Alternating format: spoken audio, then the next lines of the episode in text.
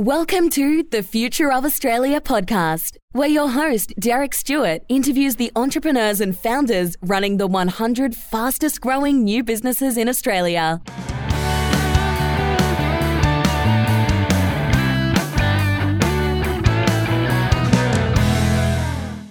On episode 47, I interview Alex Solo, the co founder of Sprintlaw. We discuss how he started making websites at 10 years old played in a band, and also had a passion to work as a lawyer. Why choosing between all three for his university studies was very difficult. How during university he worked in tech in a company that scaled rapidly before starting and selling his own web design agency prior to taking a big firm grad job as a lawyer why his passion for technology led him to start Sprint Law, a legal tech business solving the issues he saw for underserved small businesses and startups accessing legal advice. How COVID leveled the playing field, removing many points of difference between big CBD offices and high status law firms. How it allowed Sprint Law to quickly expand into the UK and normalise lawyers working from home without an office. If you are a startup or SME looking for online legal advice for your contracts and agreements, check out sprintlaw.com.au. That's S P R I N T L A W dot com dot au. So I'm here with Alex Solo, the co-founder of Sprint Law. Welcome to the podcast, Alex. Thanks, Derek. Good to be here. Excellent. So, can you tell us what were you doing before you started Sprint Law? What did you study? What type of companies were you working in, or what roles?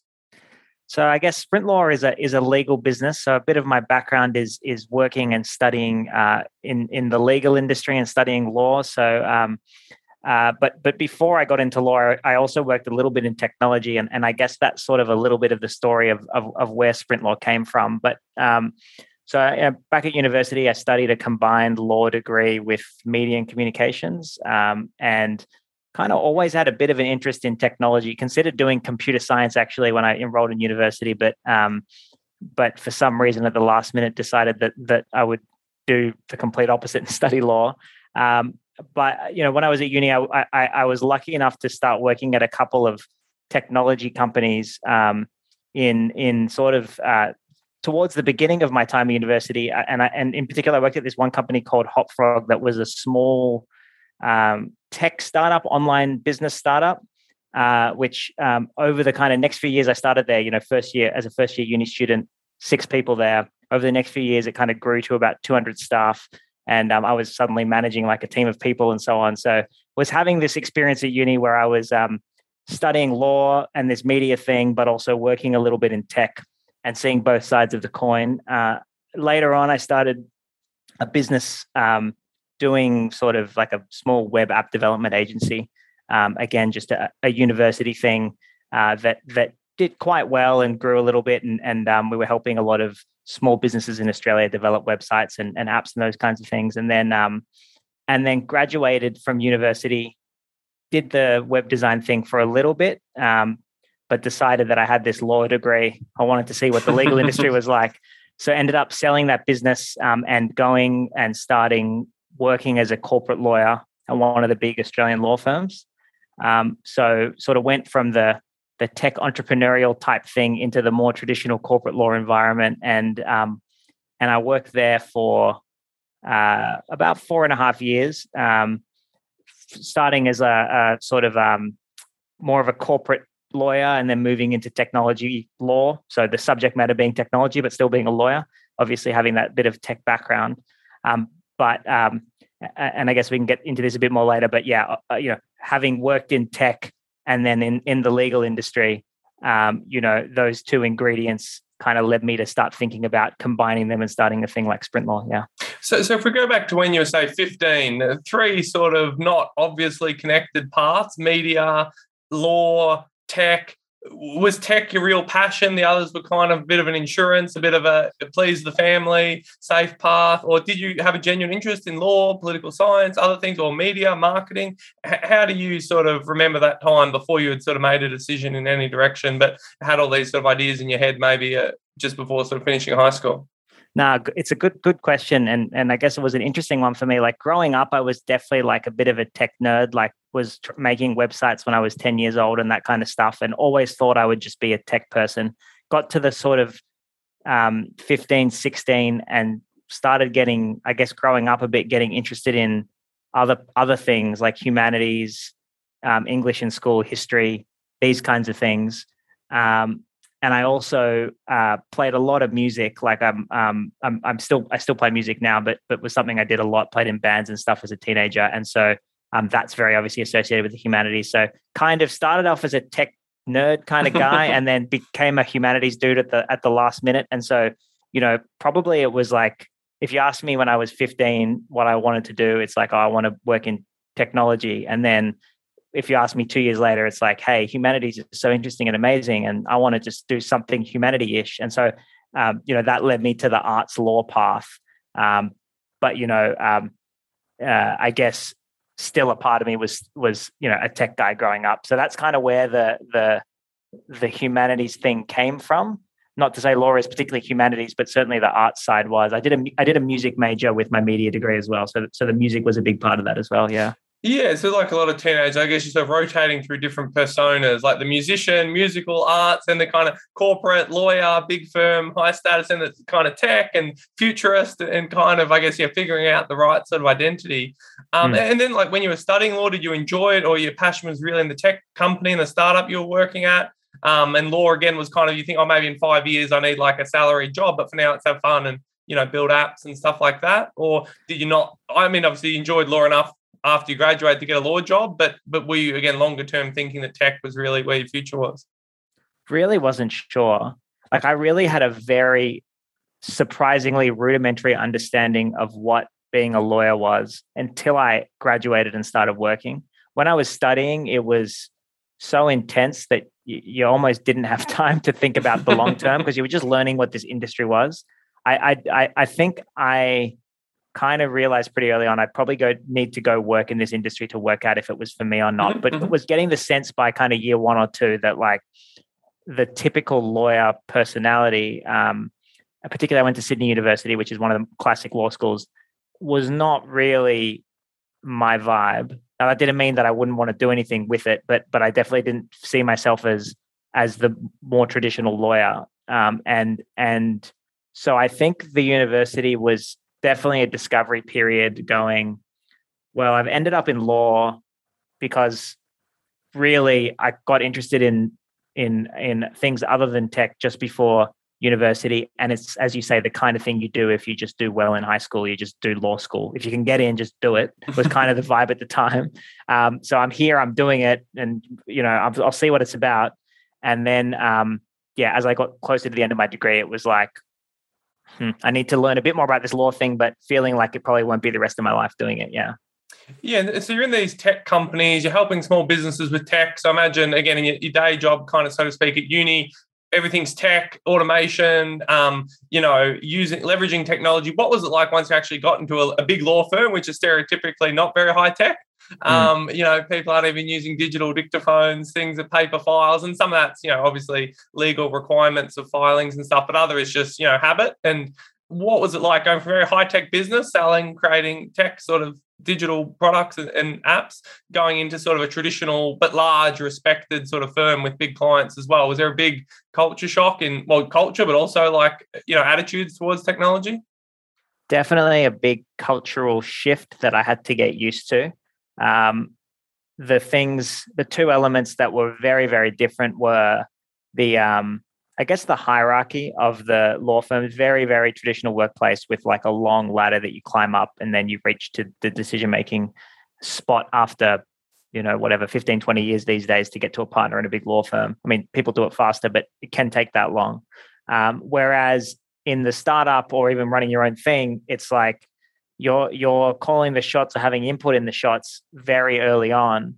Um, now, uh, you know, for better or worse, because the people that have been in the big law firms for a period of time and have wisdom and experience, there's a reason that they're calling the shots. They actually have experience, but at the same time, one of the great things about tech was, um, uh, you know, this understanding that tech moves fast and that potentially the younger staff in the business actually have the they're at the coal face they have the real ideas, and in the law firm, it's it was like if you're if you haven't been here for under if you're here for under two years, you probably know nothing, and like you're just you, you're a little um, apprentice who needs to do their time before you have an opinion. And any opinion you have is probably wrong. So I think that element was a bit of a shock. And obviously, if you're running your own company or being part of a fast growing startup, and now you're a graduate in a long corporate ladder, it's like um, definitely uh, feeling like you're not you're not it's going to be a long time until you get to exercise your free will in the in the way you were before and then the second component which you touched on is just more cosmetically, yeah, just like the the actual lack of use of technology itself and the operations of the business, paper everywhere, which which again I found very very frustrating because I'd just come from very efficient workplaces to ones where you know I'm working till three three a.m. because someone wants to use a printer when they don't need to. so yeah, definitely what you said is a thing. And, and, so, did it feel almost like a step backwards? Like you said, you're running a team. You've seen a business go from six to 200 staff. You've done your own thing. You've sold a business. You know, so, so you've kind of gone through almost a mini M and A cycle. Yet now you're a grad, and people are proofreading your emails, and you're doing printing and copy, you know, coffee runs. And I, I mean, did that feel, or, or, did you sort of know you'd have to sort of humble yourself in a sense, and, and as an apprentice in a, in a new industry, or did that, you know, kind of hit you again as a bit of a shock? Like, oh, I was doing all this, yet no one trusts me to, you know, do anything anymore for the first year? Yeah, um, I, I think I went in going, you know, I'd worked in these businesses before, but neither of them were big successful machines. And so working at the big law firm was the first time I got to see a successful business that was scaled, robust, had been around for a while and was sustaining itself. And, you know, definitely felt like not like, oh, I could do this better, but like I'm learning tons was the vibe. And so when I was there, pretty quickly I'm like, look, I'm I can't work here long term because I'll be too frustrated and it's just not my my thing.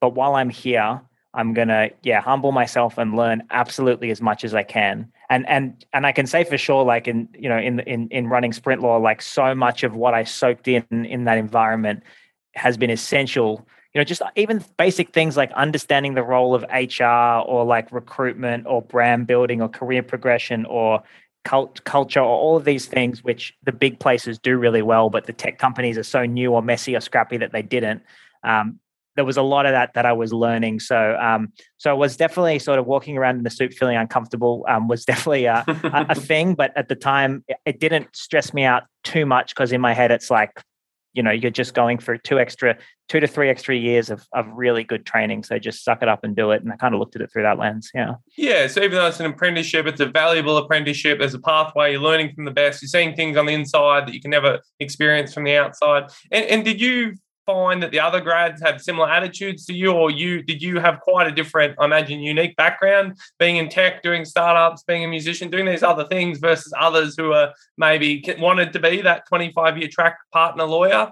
Did you sort of relate to the other grads? Did they have different, or, or was there a unique sort of mix of other law grads at the big firm with all different sort of backgrounds that weren't all sort of track law, you know, partner, future partner type people um, in there with you in the grad batch?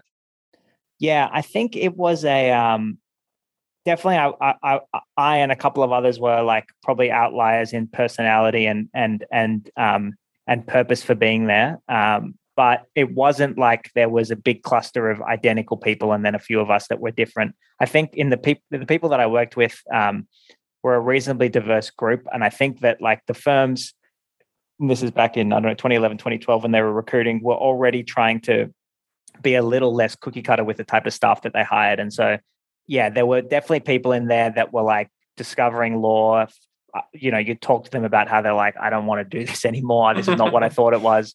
And a good portion of my co- cohort that I started with, um, you know, some of them have stayed because that's what they want to do and they love it there at the big law firms. But a, a, good portion have gone and left the legal industry or done other kind of interesting things. So I, I think I was a bit different in the sense of like um, the tech was a bit unusual. The entrepreneur was a bit unusual, um, and and um, and probably really being there and and and probably knowing, although I don't know how articulate I was in my mind.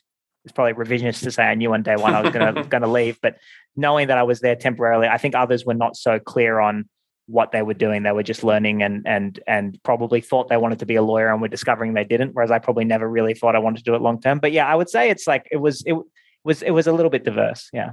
Yeah, and so you started, I guess, to align your interests and your work when you started to move into technology law, I imagine. And did that increase your enjoyment? Then you could apply, you know, a, te- a deep technical understanding with your, you know, legal understanding. Was that sort of a boost in, you know, interest? And you think, well, now I'm heading in the direction um, where I want to be because at least I'm using some technology, even if the actual you know data operations might be a bit low tech. But you know, you rep- I imagine representing tech clients or tech you know online issues and laws and and which is a very you know um, interesting area for someone with a tech background was that where you started to feel in, in better sort of alignment with your interests and your work definitely and like yeah there was probably a moment there where i thought well maybe i could do this because it's kind of interesting like i don't love the environment and the culture of the law firm but the subject matter is kind of cool i think um the, the team and the thing with like bigger law firms is they're very much they got a lot in common with a franchise in the sense that there's one big brand, but there's a bunch of partners who have their own little teams. And so every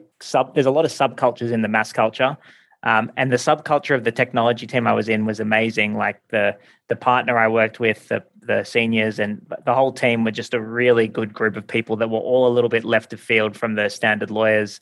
Um, didn't wear suits all the time, um, and and were just kind of um, tech nerds, a bit like me. And so um, so yeah, I, I, I enjoyed it for sure, but it's kind of like um, you know, your one degree of separation from the real fun stuff. This is for me personally. It's like I was writing the the contracts for the tech, but I wanted a bit more hands on with the tech. But but you know, I still do a little bit of technology law these days, and I like it. And um and uh and it could have been a path I went down, but yeah, ultimately, I think I still had been bitten by the entrepreneur bug too young, so so probably was never going to be the thing I kept doing. Yeah. So was a, a, thought for a moment. Hey, I could flip client side. We're representing tech companies, tech issues. I could work for these clients, be their general counsel, be a bit closer to the tech action. Was that a thought that you explored, or you thought, no, I want to run my own business. I don't want to just work for you know maybe an ASX listed tech company. Um, and handle their, you know, legal matters. I, I want to sort of, yeah, run a business. Uh, definitely explored it. In my head, it was the backup plan. It's like, well, look, I'm I'm young. I got nothing to lose. I'm going to go start a company and see what happens. Best case, it works out, and and I live my best life. If it all fails and I'm not not any good at it, then yeah, maybe there's things I could do in technology and law, kind of like what you just said. Um, so so I don't think I ever thought I would do it instead of the entrepreneur thing. On probably mm-hmm. didn't seriously consider instead of the entrepreneur thing, but um, but definitely was thinking this is a good backup plan actually. Yeah. Yeah. Yeah if everything goes to hell you can always be a lawyer for a tech firm. Exactly and that would be pretty good yeah. And so talk to me about the moment when you decided you like you had this thought again from almost the time you're 10 years old doing business as side hustles you ran a business at uni. When did you decide you were going to start sprint law? Was it you know just timing that you had a co-founder you had was there a moment or you were fed up? What, what was that moment when you decided to start sprint law did something trigger that decision and what was it like once you actually sort of made that leap? Yeah i think um, since i got rid of that first company and started working as a lawyer pretty quickly probably pretty quickly in, in my mind i was like i want to do another company. I want to do a company you know the, the company i was running before was fun but it was like a tiny small business that didn't really have scale potential. And and you know at that time people were talking about all the big tech companies like um, you know the Twitters and the Facebooks that had started in a garage and grown really, really big. And, you know, um, 2010, 11, um, you know, everyone was getting excited about the idea that you could start a business in your bedroom and have it go global. And that whole dream, I mean, similar to the musician dream I had when I was a teenager, you can start a band and be huge. It's the same thing with, honestly, it's like the same thing with entrepreneurs, I suppose. It's like, it's the same journey, journey, which you start yourself and it, and it, and it, and that excited me. So I wanted to do something. Um, there was, and so um, as soon as I came into the, the legal industry, I was like, wow, there's so much opportunity here. Like, and I've got this unique perspective, having done tech, entrepreneur, and now I'm for some weird reason I found myself in a law firm for whatever accident of of of of, of choice. And so I'm going to soak this up and see if I can find something unique. Um,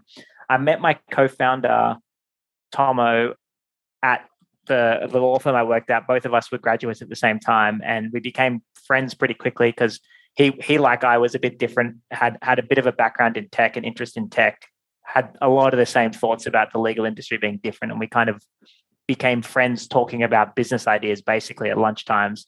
Um, so you know, a little bit of a kernel of of doing something there knowing I wanted to do something. I did explore some other business ideas with some other people during the time I was a lawyer, not specifically like what Sprint Law is, but equity crowdfunding. I half started a business doing that at one point, which is now a, a pretty big thing. But back then, the law hadn't changed yet. So I was thinking about doing that. But ultimately, um, yeah, my co founder and I um, just, um, I think, clicked, had a really good um, chemistry in terms of thinking about business ideas um, and and started to sketch out this this concept of something like sprint law. We in fact started a a startup practice inside the law firm that we worked at. We started it as grads, just as like a program for the law firm, um, basically saying, you know, you guys represent big companies. Well, small companies get very big very quick these days. So why don't you let your young lawyers go out? They'll do it on top of their normal workload because they'll love it, and, and just start. Let's start a program and, and start helping startups. And they were supportive of that, and we we went out. Um, my co-founder and I and a couple of others and started this group. And uh, you know, it was ultimately very hard to do in that law firm context, but we got we we got a taste of the space, a taste of the startup scene in in Australia, and it kind of paved the way and started started us seriously thinking about a standalone thing called Sprint Law that did what we did. And what was the hardest part? I mean, in terms of running that sort of small business legal support or startup sort of legal support within the firm? Was it, you know, the little firms maybe didn't trust giant, you know, skyscraper law firms? Was it the fee structure didn't work? Was it, you know, like obviously you have a lot that don't grow, but everyone's waiting or expecting them to grow into big clients? Or again, was it on the client side that the model didn't fit? What, what was that sort of misalignment where it's a good idea and grads were keen to help? And, you know, I imagine some small businesses were interested in some startups, but but what was that sort of misalignment or challenge that you found inside the firm?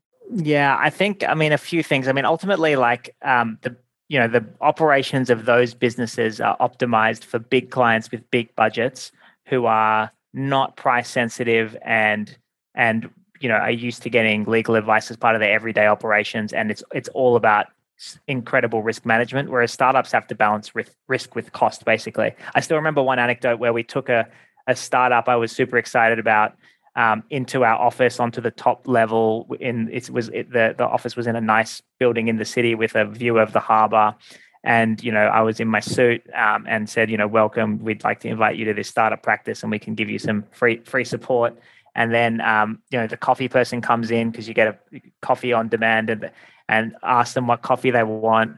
And then the, I remember the entrepreneur thinking they'd be like excited that they'd and they were kind of looking at me a bit weird and and then they said um am I paying for this? Like do I like is this costing me money? And and you know at that moment it's kind of like they're building in their bedroom super cost effective hustling new creative businesses and it's just at odds with that like super corporate uh, money doesn't matter vibe um, of, uh, in the bigger places. And so I think there's a culture difference between the clients. And then ultimately, there were other problems just with like, it's always going to play second field to any other work that the, the, the firm has on.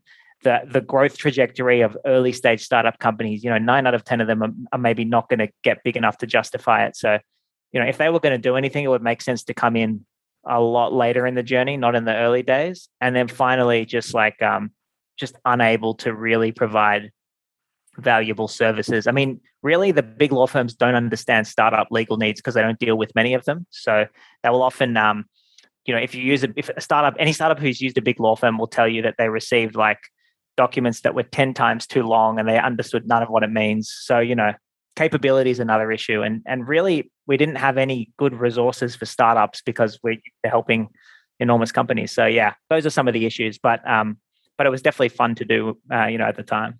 Yeah, so you're almost doing sort of market research for, for Sprint Law in, in the in hindsight, right? Because you understand this is how small businesses, startups think. This is where the big firms have gaps. This is what they're missing. This is what ideally they would want.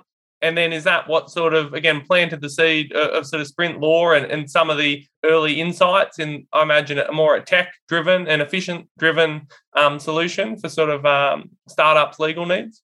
Yeah, there were probably two trigger points. Um, you know, lunchtime discussions with my co-founder about ideas on everything inefficient we were doing. This should be done much more efficiently, and we're just thinking about efficiency plus law and technology and how those things could be enabled.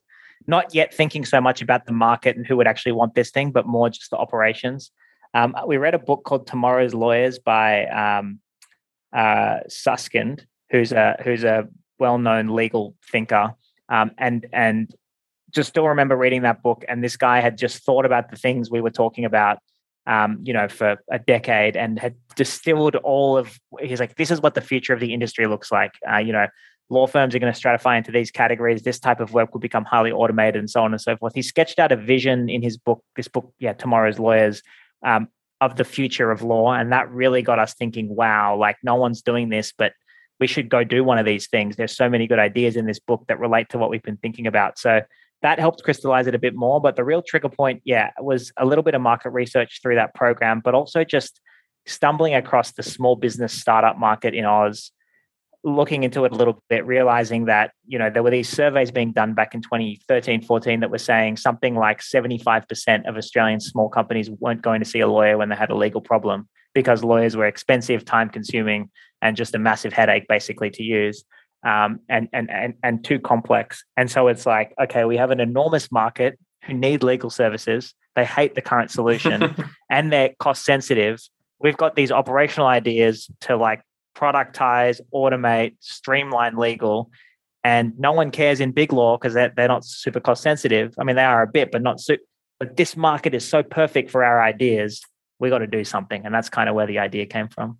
And so, like a lot of people, you've got the background, you've got the passion, you have run businesses, you're not going completely naive. And then what was the actual reality like? Did people take to the concept straight away? Were people still skeptical, thinking it's just another law firm in a different wrapper? Well, what was that actual 12, first 12 months of operating the business like once you're actually trying to get the product, make it work, you know, get clients?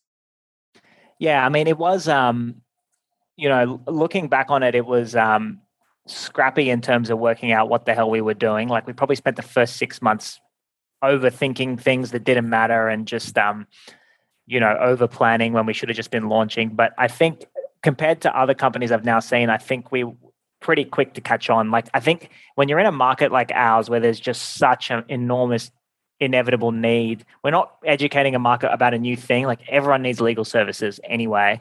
Status quo is so terrible. As soon as something new comes along, people are interested, right? And so I think pretty quickly we started getting like um, clients and revenue. We bootstrapped the business for the first year, and and um, pretty quickly people were coming in we were just servicing them manually and trying to build the tech component of our business um, and and at about the six month mark i think we felt that we had the core of what sprint law was about we had people that were getting excited and giving us good reviews for what we were doing um, and and it kind of grew from there. So so um, so yeah it wasn't like it was uh, you know a, a super drawn out process with six pivots or something. We really got there quite quick actually i think in the scheme of things.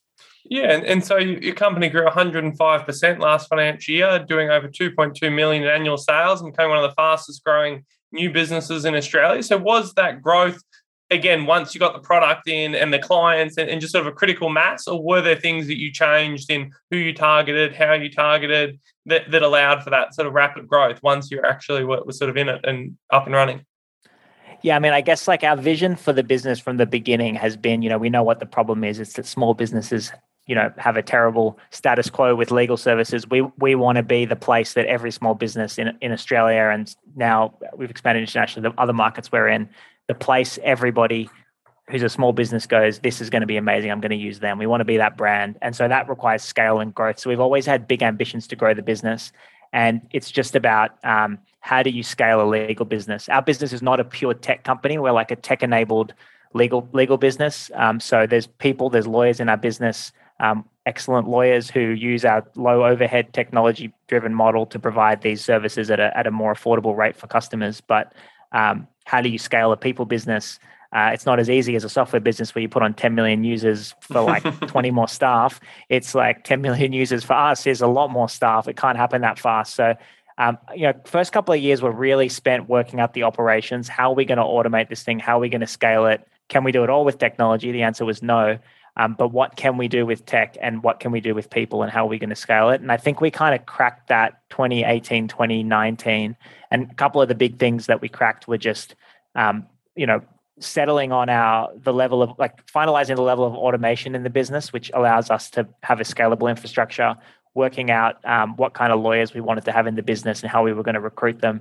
And then our business is a completely distributed kind of workforce, so um, which is more normal now, but pre-COVID was a bit more novel, completely online, and and that again makes it more scalable. And so I think what happened in you know the last i mean we've had a good few years probably been doubling each year but the 105% growth um, really driven a lot by by us having crystallized our operations to be able to grow that fast and then COVID normalizing online delivery. You know, we've been investing in this online legal model for four years. And then something like COVID happens where no one cares anymore that they don't get to meet their lawyer in person. Uh, and and so you know, we're, and we're number one on Google because we've been investing in digital marketing for five years. We float to the top, and everyone's finding out about us. So I think that was a big driver of the success we had last year but behind that is you know years of work and kind of preparing for that moment yeah and so, what, like you obviously mentioned, it's not a pure play sort of tech tech business, and obviously it's not a pure human service, professional service type business like a big firm. Is the gap in, some ways in the mind of the client? Like they just want to talk to a lawyer for ten minutes just to make sure all their automated documents and templates and advice is sort of right, or are there actual gaps in sort of regulatory requirements where someone has to sign off on certain things, or is it some things again the tech just can't do and there does need to be that human eyes given what's at stake to sort of um, you know sign off on things or, what is that gap? And like in client regulation sort of internal what are some of those sort of that makes a, a pure tech sort of solution not yet possible? You, you you actually did a really good job of summarizing the three main reasons just then. Those those really are the main points. I mean yeah the first is we found early on, I mean, in the first six months, we tried a pure play tech model and it was like just chat to this bot, answer, it'll answer 20 questions and produce your document. And, um, you know, ask people more than three questions about a legal topic. Doesn't matter how friendly you write it, they get bored and don't want to do it anymore. Mm. We, we found that, yeah, the real need was people wanted to just get on the phone, chat to someone. Law is about risk management for people. They just want to feel comfortable that they're going into business and that their risks are covered. And an automated document gives you some of that, but a lot of it comes from asking the unstructured questions to a person. So we realized pretty early on that's the need. With what we want to have is people that are really good at being able to solve that need where someone wants to talk to someone, they can provide those answers. They have all the resources at their fingertips to do so. And we're going to automate everything else. We're going to make the document preparation really efficient. We're going to all the um, operations, the secretaries, the um, accounting, the, the compliance requirements all automated. So um, we're going to optimize for solving that real pain point, which is that small businesses just want to talk to a lawyer, ask a few questions, and feel comfortable. So that that's definitely one component.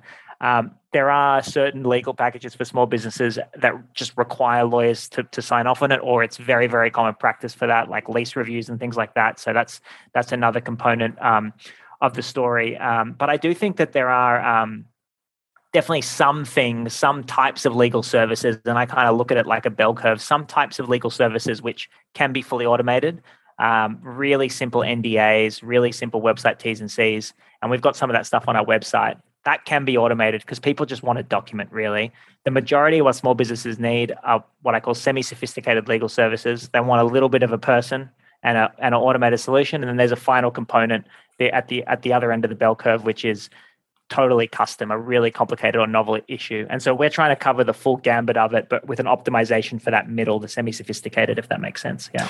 Yeah, which I imagine is also the biggest sort of mass market, so to speak, right? Like, like every business needs, you know, an NDA, terms and conditions, maybe basic employment contract, supplier contract, and sort of, you know, the basics. And that can, like you said, almost be fully automated. Then there's some edge cases that need a little bit of help, and then other ones that need complete help. And so once you take a client on board, or again, like you said, COVID, where even big firm lawyers were, were sitting at home um, in, in, their, their spare bedrooms, um, did you find there's sort of less of a human touch needed, or people a lot more comfortable with, and it just meant more clients were willing to give you a go, or, or as you've evolved and as people, you know, do a few things with you and then get used to, how does that sort of requirement and sort of sanity check and, and conversation with a human sort of change um, as people are more and more used to it? I think um, you know we used to get questions in the early days. I want to meet you in person. Can I come to your office? And we had to say each time we we're a virtual workforce. We don't we don't support that. Um, those questions have evaporated. Like we just don't get them anymore. It's almost the default that it'll be a Zoom or, mm-hmm, or phone mm-hmm. call. Um, so so that's one thing that's shifted. Um, we're still finding that there's demand for most of our services or packages that we provide for some level of human interaction. Even you know, we've designed a, a subscription offering that we offer. Um, any client that wants to work with us over a period of time. Like if you're a small business, you'll come to us for a one one off fixed price job. But if you're if you're going to be working with us on, on, an ongoing basis, you can sign up to this subscription that gives you discounted services. But one of the big benefits of that is unlimited quick chats with lawyers. They can click a button, book a call, and chat to a lawyer. And that service is used a decent amount because a lot of like the way I look at what small businesses need is they need you know three times a year roughly there'll be an event where they need some actual substantive legal help and in between that there's just occasions they want to sense check something with someone on the phone uh, and so that's kind of how our model's designed. We got packages for the event-based things, which are highly automated, highly streamlined, with uh, a, a, people component where necessary. And then um, we got for the ad hoc things a subscription where people can just talk to someone. So definitely still decent um, in-person engagement from our client base. It's not every day; it's every so often um, and uh, and and it's 100% online, which is no longer really an issue. Yeah. Mm. And what about on on the other side of the coin, which is hiring staff and lawyers to give those quick consults and sessions? I imagine a lot of people you hire, like you have come out of big firms, have come out of traditional firms. Are they, you know, desperate to escape and they hate it and they want a tech driven approach, or do a lot struggle to sort of make the jump to being in a very different practice if they've spent two, four, six years in a big firm operating a certain way. Say, hey, this is great, and say, I like how it sounds. But once you actually get to it, it's sort of uh, such a culture shock they sort of struggle. Or do you bring in people younger and just kind of with legal experience, but but sort of train them up in your model from the, the get go? more the latter i mean the big thing for us you know on the on the staff side was you know and having you know the two founders having gone through the big corporate law training programs. In the big firms, the, the, the young lawyers are pretty much useless for the first couple of years because the matters are so big and complex. It's an apprenticeship. You follow people around. You do a lot of admin and just watching. And um, yeah, you might get lucky and do a job here or there, but it takes a long time to get enough reps up, enough case studies to actually build expertise. What we've tried to design, and this was a big part of the model, is okay, we're collecting so much data. We're trying to streamline, automate, and really collect data on every single job that we do and feed it into the engine. So we can actually get really smart younger staff doing meaningful work from day one. And so our our team is very um, uh, sort of early career staff heavy. And what we want to be as an employer is like the best place. If you're in the early stages of your legal career just the best experience you can get. Because if you come work with us you're going to do a high volume of cases or high volume of projects. Um, you're going to have all the resources you need to train yourself because it's collected from all the jobs that we do. Um, and um, and you know very quickly you're going to get that intuitive expertise because you've seen so many different clients and so many different jobs it might take years at a bigger firm so i think for the early career staff who you know particularly for graduates and things you know already there's a generational shift and people are more attracted to what we're doing anyway than the bigger firms so um, you know lots of th- those those jobs are you know very popular and um, and, and you know very crucial to our model. So it, it really helps the resourcing model. We don't really have much trouble recruiting there. We do though need a few more senior lawyers in our business to manage the teams, to help out on those more complex jobs, and to provide that human training. Um, and uh, so those are in the category of you know the people that worked at the big firms um, burnt out or wanted flexibility, or maybe they don't live in a big city anymore and they're not near a big firm and that we offer them remote work flexibility and the chance to actually manage a team of people in a different environment. And um, and those are um, you know a little bit harder to recruit for, but probably we don't need as many of them in the model. Um, but um, the way that the legal team's structured, which is you know in a virtual environment, it's very very different org structure to a physical world environment. And basically, we pod our lawyers into teams of five or six. You know, you got more than five or six people on a Zoom call, there's no vibe. So it needs to be five or six. So these five or six teams with a mix of the younger staff and, you know, one or two of the more senior ones. And the pods will complete the work for the clients. Um, and that's kind of how we do it. And so um, the scale model is really building more pods, hiring, build more pods and and um, and we have a, a, a, a, sort of internal recruitment team that's job is to is to focus on that and basically onboard really high quality staff and get them, you know, at the time that we need them. Yeah. Yeah. So you've got a lot of traction, like you said, with young lawyers coming up, law grads and and some senior ones. You've got a lot of traction with startups, small business. Do you see a changing um, landscape amongst the mid-sized clients and the large clients. So some of them say, "Hey, where's our tech? Why are we paying this much for you know lease review? Even if they might have 400 retail leases, there's more scale and complexity than a um, you know a small business. Um, do you see them kind of also sometimes coming to you and, and saying, "Well, yeah, maybe we need a retainer or litigation, but for all these other things, why are we paying, you know, big four rates and for the coffees and the rooftop, you know, skyscrapers in, in George Street? And why can't we sort of push a lot of that to, to someone like you? Or is that, again, more of a longer term, maybe, you know, industry evolution that might take another five plus years before medium sized, large clients start sort of, you know, tapping on your door? Well, it's interesting because you know the business when we started it and the vision, as I as I said it to you, is all about small businesses, and that was kind of like everyone's ignoring this important segment of the market. Let's really focus everything on them.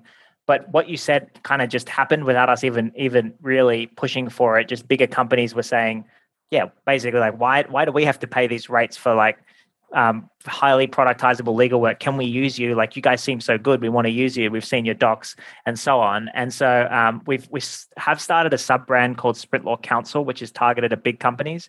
Um, it's got its own mission and vision, which is which is very much about helping the bigger companies, um, you know, um, manage. Uh, overflow work for in-house teams or reduce their external legal spend by using a lightweight model like ours for their for, for their more um, you know productizable legal legal services we're not pushing it actively, but we have a, a bunch of clients on it, and there's a big opportunity there to do something. Um, and so we're just growing it and kind of organically and um, and I think you know we've been we've been playing with the model and and and it's very popular with the people that are using it. So I think there is definitely a lot of growth room there. Um, as you say, you know, it's probably a medium term thing for us. You know, a I don't want to lose focus on the traction we have in the small business space, but um, b I think the sales cycle and the growth cycle for the enterprise market is so much slower than small business. You know, small businesses we're getting 100 150 clients a month onboarding. For the enterprise stuff, you, you know, you've got to go through five, six hoops to get a client through the door, and you just want to make sure that you're not um, messing up your operations that are built for small businesses to support the bigger ones. So, still kind of a work in progress, um, but you know, there's there's a bunch of clients who are using us now, and um, you know, just this week I've had yeah two more reach out um, from pretty big companies that want to use us. So we'll see where that heads. It's kind of exciting, but yeah, just trying to work out where it fits into the story at the moment. To be honest.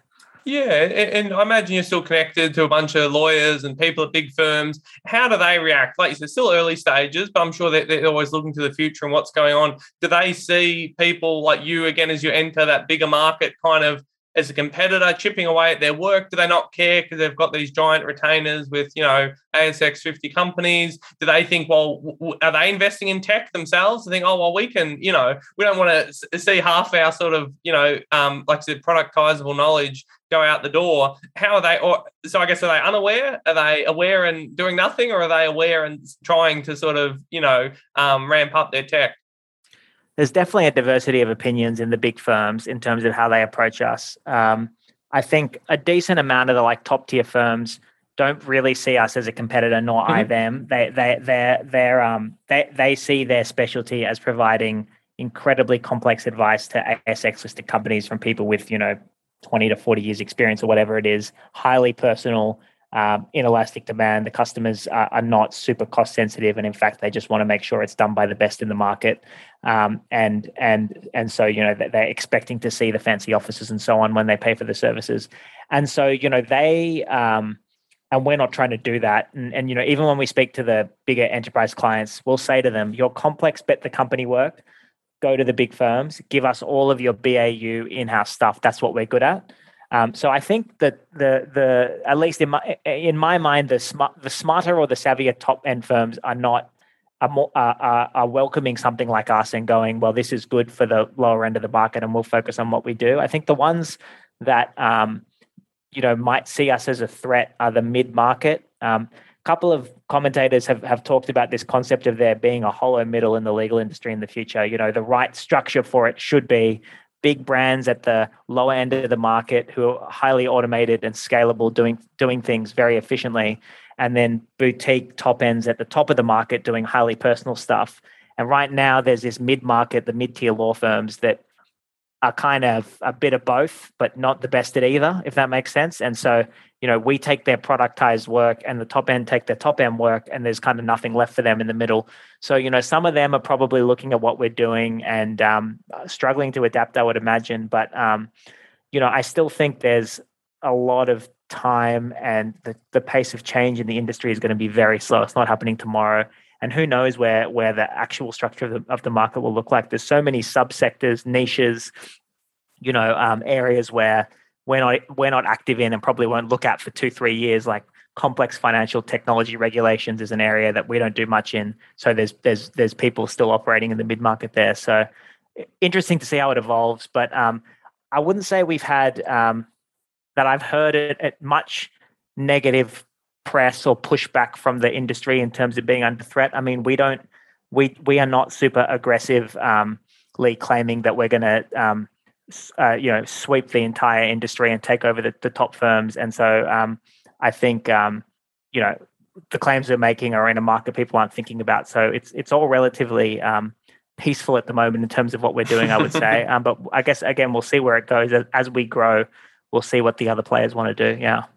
Yeah, I think a lot of other markets, accounting, it's sort of going through the same thing where, again, like, you know, tax for most salaried slash sole traders can be very simple and maybe even a lot more automated in the future, but then very complex, multi entity, multinational, all that very high end sort of bespoke work will always be done by, by high price sort of experts. But that middle sort of area, either people have to go a bit down market or up market, but you can sort of get stuck in the middle and sort of die where it's not complex enough that people pay a premium, but not simple enough that you can sort of automate it all and you just kind of get get a bit lost. Um, depending mm. on, like I said, whether the tech improves, attitudes change, or um, or how these things play out. And so you're speaking to, you know, imagine hundreds of different um, business owners, scale up, startups, all these different people every day, um, just like your staff are. So, so, what trends do you see outside the legal industry, just in Australian entrepreneurship, tech, non-tech in, in general? You know, what are Australian startups, entrepreneurs, small business owners doing really well, and where are they maybe behind where they could be, or or lagging behind other markets that you follow? I mean, it's interesting. Like I've been, I guess, involved in the space for maybe eight, eight or nine years now, and um, there's been a massive change in the nature of entrepreneurship and startups and the ecosystem in Australia just in that time. Um, and I've heard from from even the period before I knew much about it in the 2000s. Even since then, apparently, from what I hear, uh, a mega radical shift, um, and that's kind of cool to see. Um, I think. Uh, you know, Australian, there's a lot more venture capital coming to Australia, particularly in the last couple of years. Um, but in the last two years, we're seeing a lot more funded startups. You know, previously, um, seven eight years ago, it was like Atlassian and Canva, and you know, people were talking about those those two as the contemporary like unicorns. Now there's m- many more companies coming up that are that are you know raising at incredibly high valuations, um, are, are, growing really fast and attracting international venture capital, and really have glo- global plans. And we're seeing more and more raising work come in. Um, so I think there's more capital around, which means more exciting businesses. Um, one thing I went to Silicon Valley in 2017 or 18, I can't remember, but um, I met an Australian founder there who said to me um, something interesting about Australian entrepreneurs. She was saying Australian entrepreneurs don't do well in um, in the US because um, you know we're so humble you know when we're pitching we take we take away 20% from the pitch already to be humble but the investors are so used to hearing overinflated pitches that they'd already deducted 20% so you do a 40% worse pitch here. Um, and and definitely like the vision that you um, would hear in the past from the australian entrepreneurs was like oh i'll i'll i'll make um, I want to get to a hundred million dollar company in the Australian market, which sounds big, but in the US scale of things is not even interesting to their smallest VCs. Now, I think a lot bigger vision is coming out of the market. You know, everything's a lot more globalized. Um, and I, am just kind of excited about the space. There's so much um, capital coming here. There's more success stories, um, and then now more and more of a community growing of, of companies that are helping each other. So generally positive about it. Um, we're lucky to be able to work with a lot of the companies in their early stages and then see them grow. Um, you know, one company who's a client of ours is is Zoomo, who's like an e-bikes company. Who we, we were, you know, they have they started working with us when they were one, two founders or whatever it is, and have now grown to um, I think over 100 staff, maybe 200 staff in just a few years. And you just watch the journey, them attract capital and then grow so fast um, and start to expand into the US and other markets. Very exciting to see and, and be part of. So, um, yeah, just I'm generally very positive about the whole mm. space. Yeah, sounds good. And and so looking back at when you were 18, you know, you're interested in music, you know, you got still got a guitar in the background, like you said, you, you play a bit of music. um, interested in tech, you've been dabbling, you know, at home on computers and websites. Um, you're also interested, you know, in the business world, law, sort of professional, I guess, um, high status sort of careers and, and you know if, if, you're talking to someone who's 18 or 20 right now and again they've got these different interests they're at a bit of a crossroads because obviously you've got to study something eventually you've got to work somewhere and do something. Um, you know what advice would you give someone like that who's sort of good at a few things interested in a few things business other things but doesn't really know which way to which way to go? What would you say to them I think it's um you know if if yeah if if you know some people know exactly what they want to do since they're a, uh, since they're a kid and then they just do that their whole lives and and they're that's those people should probably do the thing they've always wanted to do. But for the people that you're talking about um which is maybe closer to my camp a few different interests in a few different areas I think um you know this concept of like finding your point of difference your comparative advantage whatever it is I mean for me it was putting together tech and law which is like um I may not be the best tech person or the best law person, but um, you know, I have this unique angle on the two because I have these combined interests. So I think if you've got multiple interests, don't think it's one or the other. You can combine them, and and if you genuinely like both of them, you're going to find your life pretty satisfying because you're able to flex both the muscles in the one place. I think, um, you know, um, I uh, very much was working at when I was working at the corporate law firm was like I want to get to a point where the majority of my day doesn't feel like work. That's what everyone says they want to get to. And I, at that time, the majority of the day did feel like work. and I, I, actually drew a picture at one point where I was like, here is my life now. The percentage of time I spend doing things I don't want to do is 80%, and I want that to be 10. How do I get from A to B?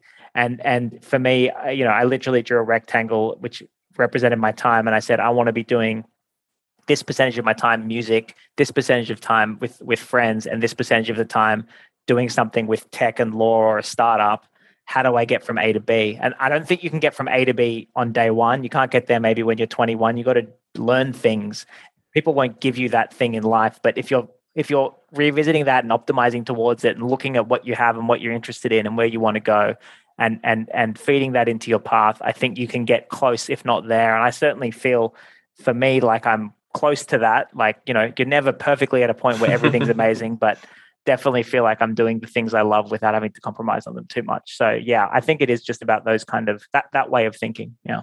Yeah. So you sort of you did an apprenticeship, so to speak, in, in tech as a teen and starting your own business, working in a startup, then your apprenticeship as a lawyer, working as a grad, studying law. And then, like said, once you had both those skills, you were able to then uniquely combine them in a valuable way. Um, but you put in the time to do both, you explored both, you never gave up on either and that eventually sort of combined to um to like I said be a much more enjoyable way to work and live.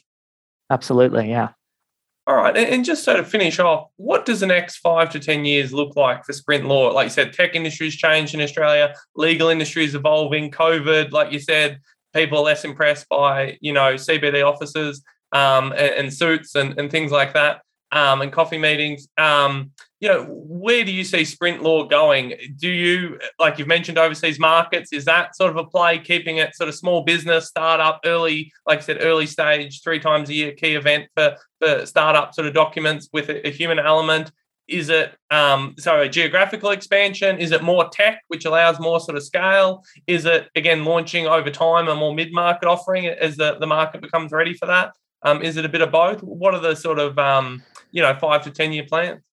Yeah, all of the above, really. I mean, I think since we started the business, our vision is right is keeps being raised more and more over time as we grow, experience success, and then watch the world change around us. And that's what's kind of been the most interesting for me. Like you know, um, a few years ago when we started the business, 2017, it's like I can imagine a future world where everyone's using something like Sprint Law or whatever.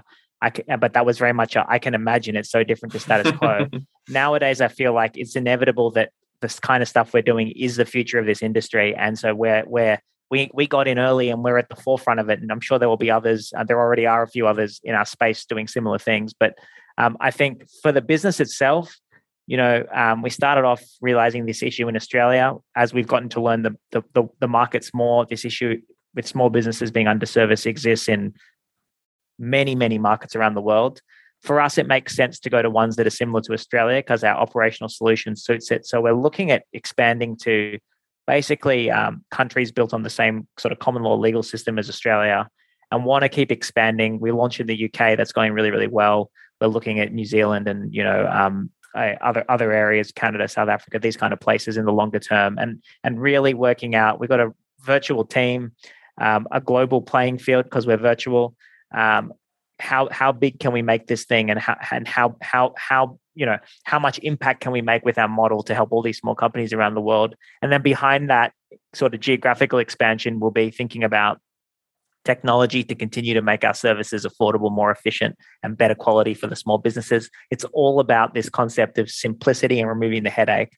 And there's a lot we can do using tech and systems and process to keep improving that for our customers. So we'll keep working on that. And I do think this mid-market offering or the the enterprise thing is is there's there's something sitting there too, and I think we'll tackle that when the time comes, um, or it will it will tackle us at, at the rate it's going now. So we'll see where that lands. Yeah. And, do you think, I mean, tech and COVID has allowed um, a lot more? I mean, has that fast tracked sort of your, your business growth in a way? Because again, there's less differentiation between a big lawyer on a Zoom screen and, and again, a more tech enabled solution on a Zoom screen. Um, and like I said, it was timing in the right place. I mean, has that changed? If you were talking about your 10 year plan pre COVID, has that changed? Like you said, increase your ambition sort of, you know, right now? Yeah, I think it's accelerated it. Like, definitely, it's a big factor. I mean, there's heaps and heaps of factors, but COVID is such a big event that it definitely has shaken up the whole business landscape. And for sure, we wouldn't have launched in the UK as early as we did without COVID. We did it because we knew that market did not need in person, so we could do a lot from Australia. So we launched there early, and that unlocked a lot more geographical ambition. So that's one component. And then, yeah, just the growth we've seen in Australia, the the traction both on the recruitment side and staff being more and more open to working in a distributed team, recruitment's become a lot easier, as well as client acquisition has become a lot easier because clients are, are looking much, much more online and wanting online solutions now. All these things have put the fast forward button, I think, on the on the plan for the business, which is super exciting. Um, you know, it, obviously as the as the industry changes really fast it means that other people are going to be doing more more things like us. And so it just puts more pressure on us to innovate more with our tech and our model and our scale to make sure that we are the leaders in the space. But for now it's been um been a good 18 month period for the business. Um you know obviously not so good for the world in many ways but definitely um has accelerated what we're doing yeah okay excellent and um, any final words you'd like to leave the audience with not really. No, uh, just um, really, really great conversation. And, and yeah, thanks for all the questions. It was really good. Excellent. Thanks so much for coming on the show, Alex. Thanks. Thank you for listening to the Future of Australia podcast. If you liked the episode, please subscribe and leave a review in iTunes. To learn more about the Future of Australia project, check out futureofaustralia.com.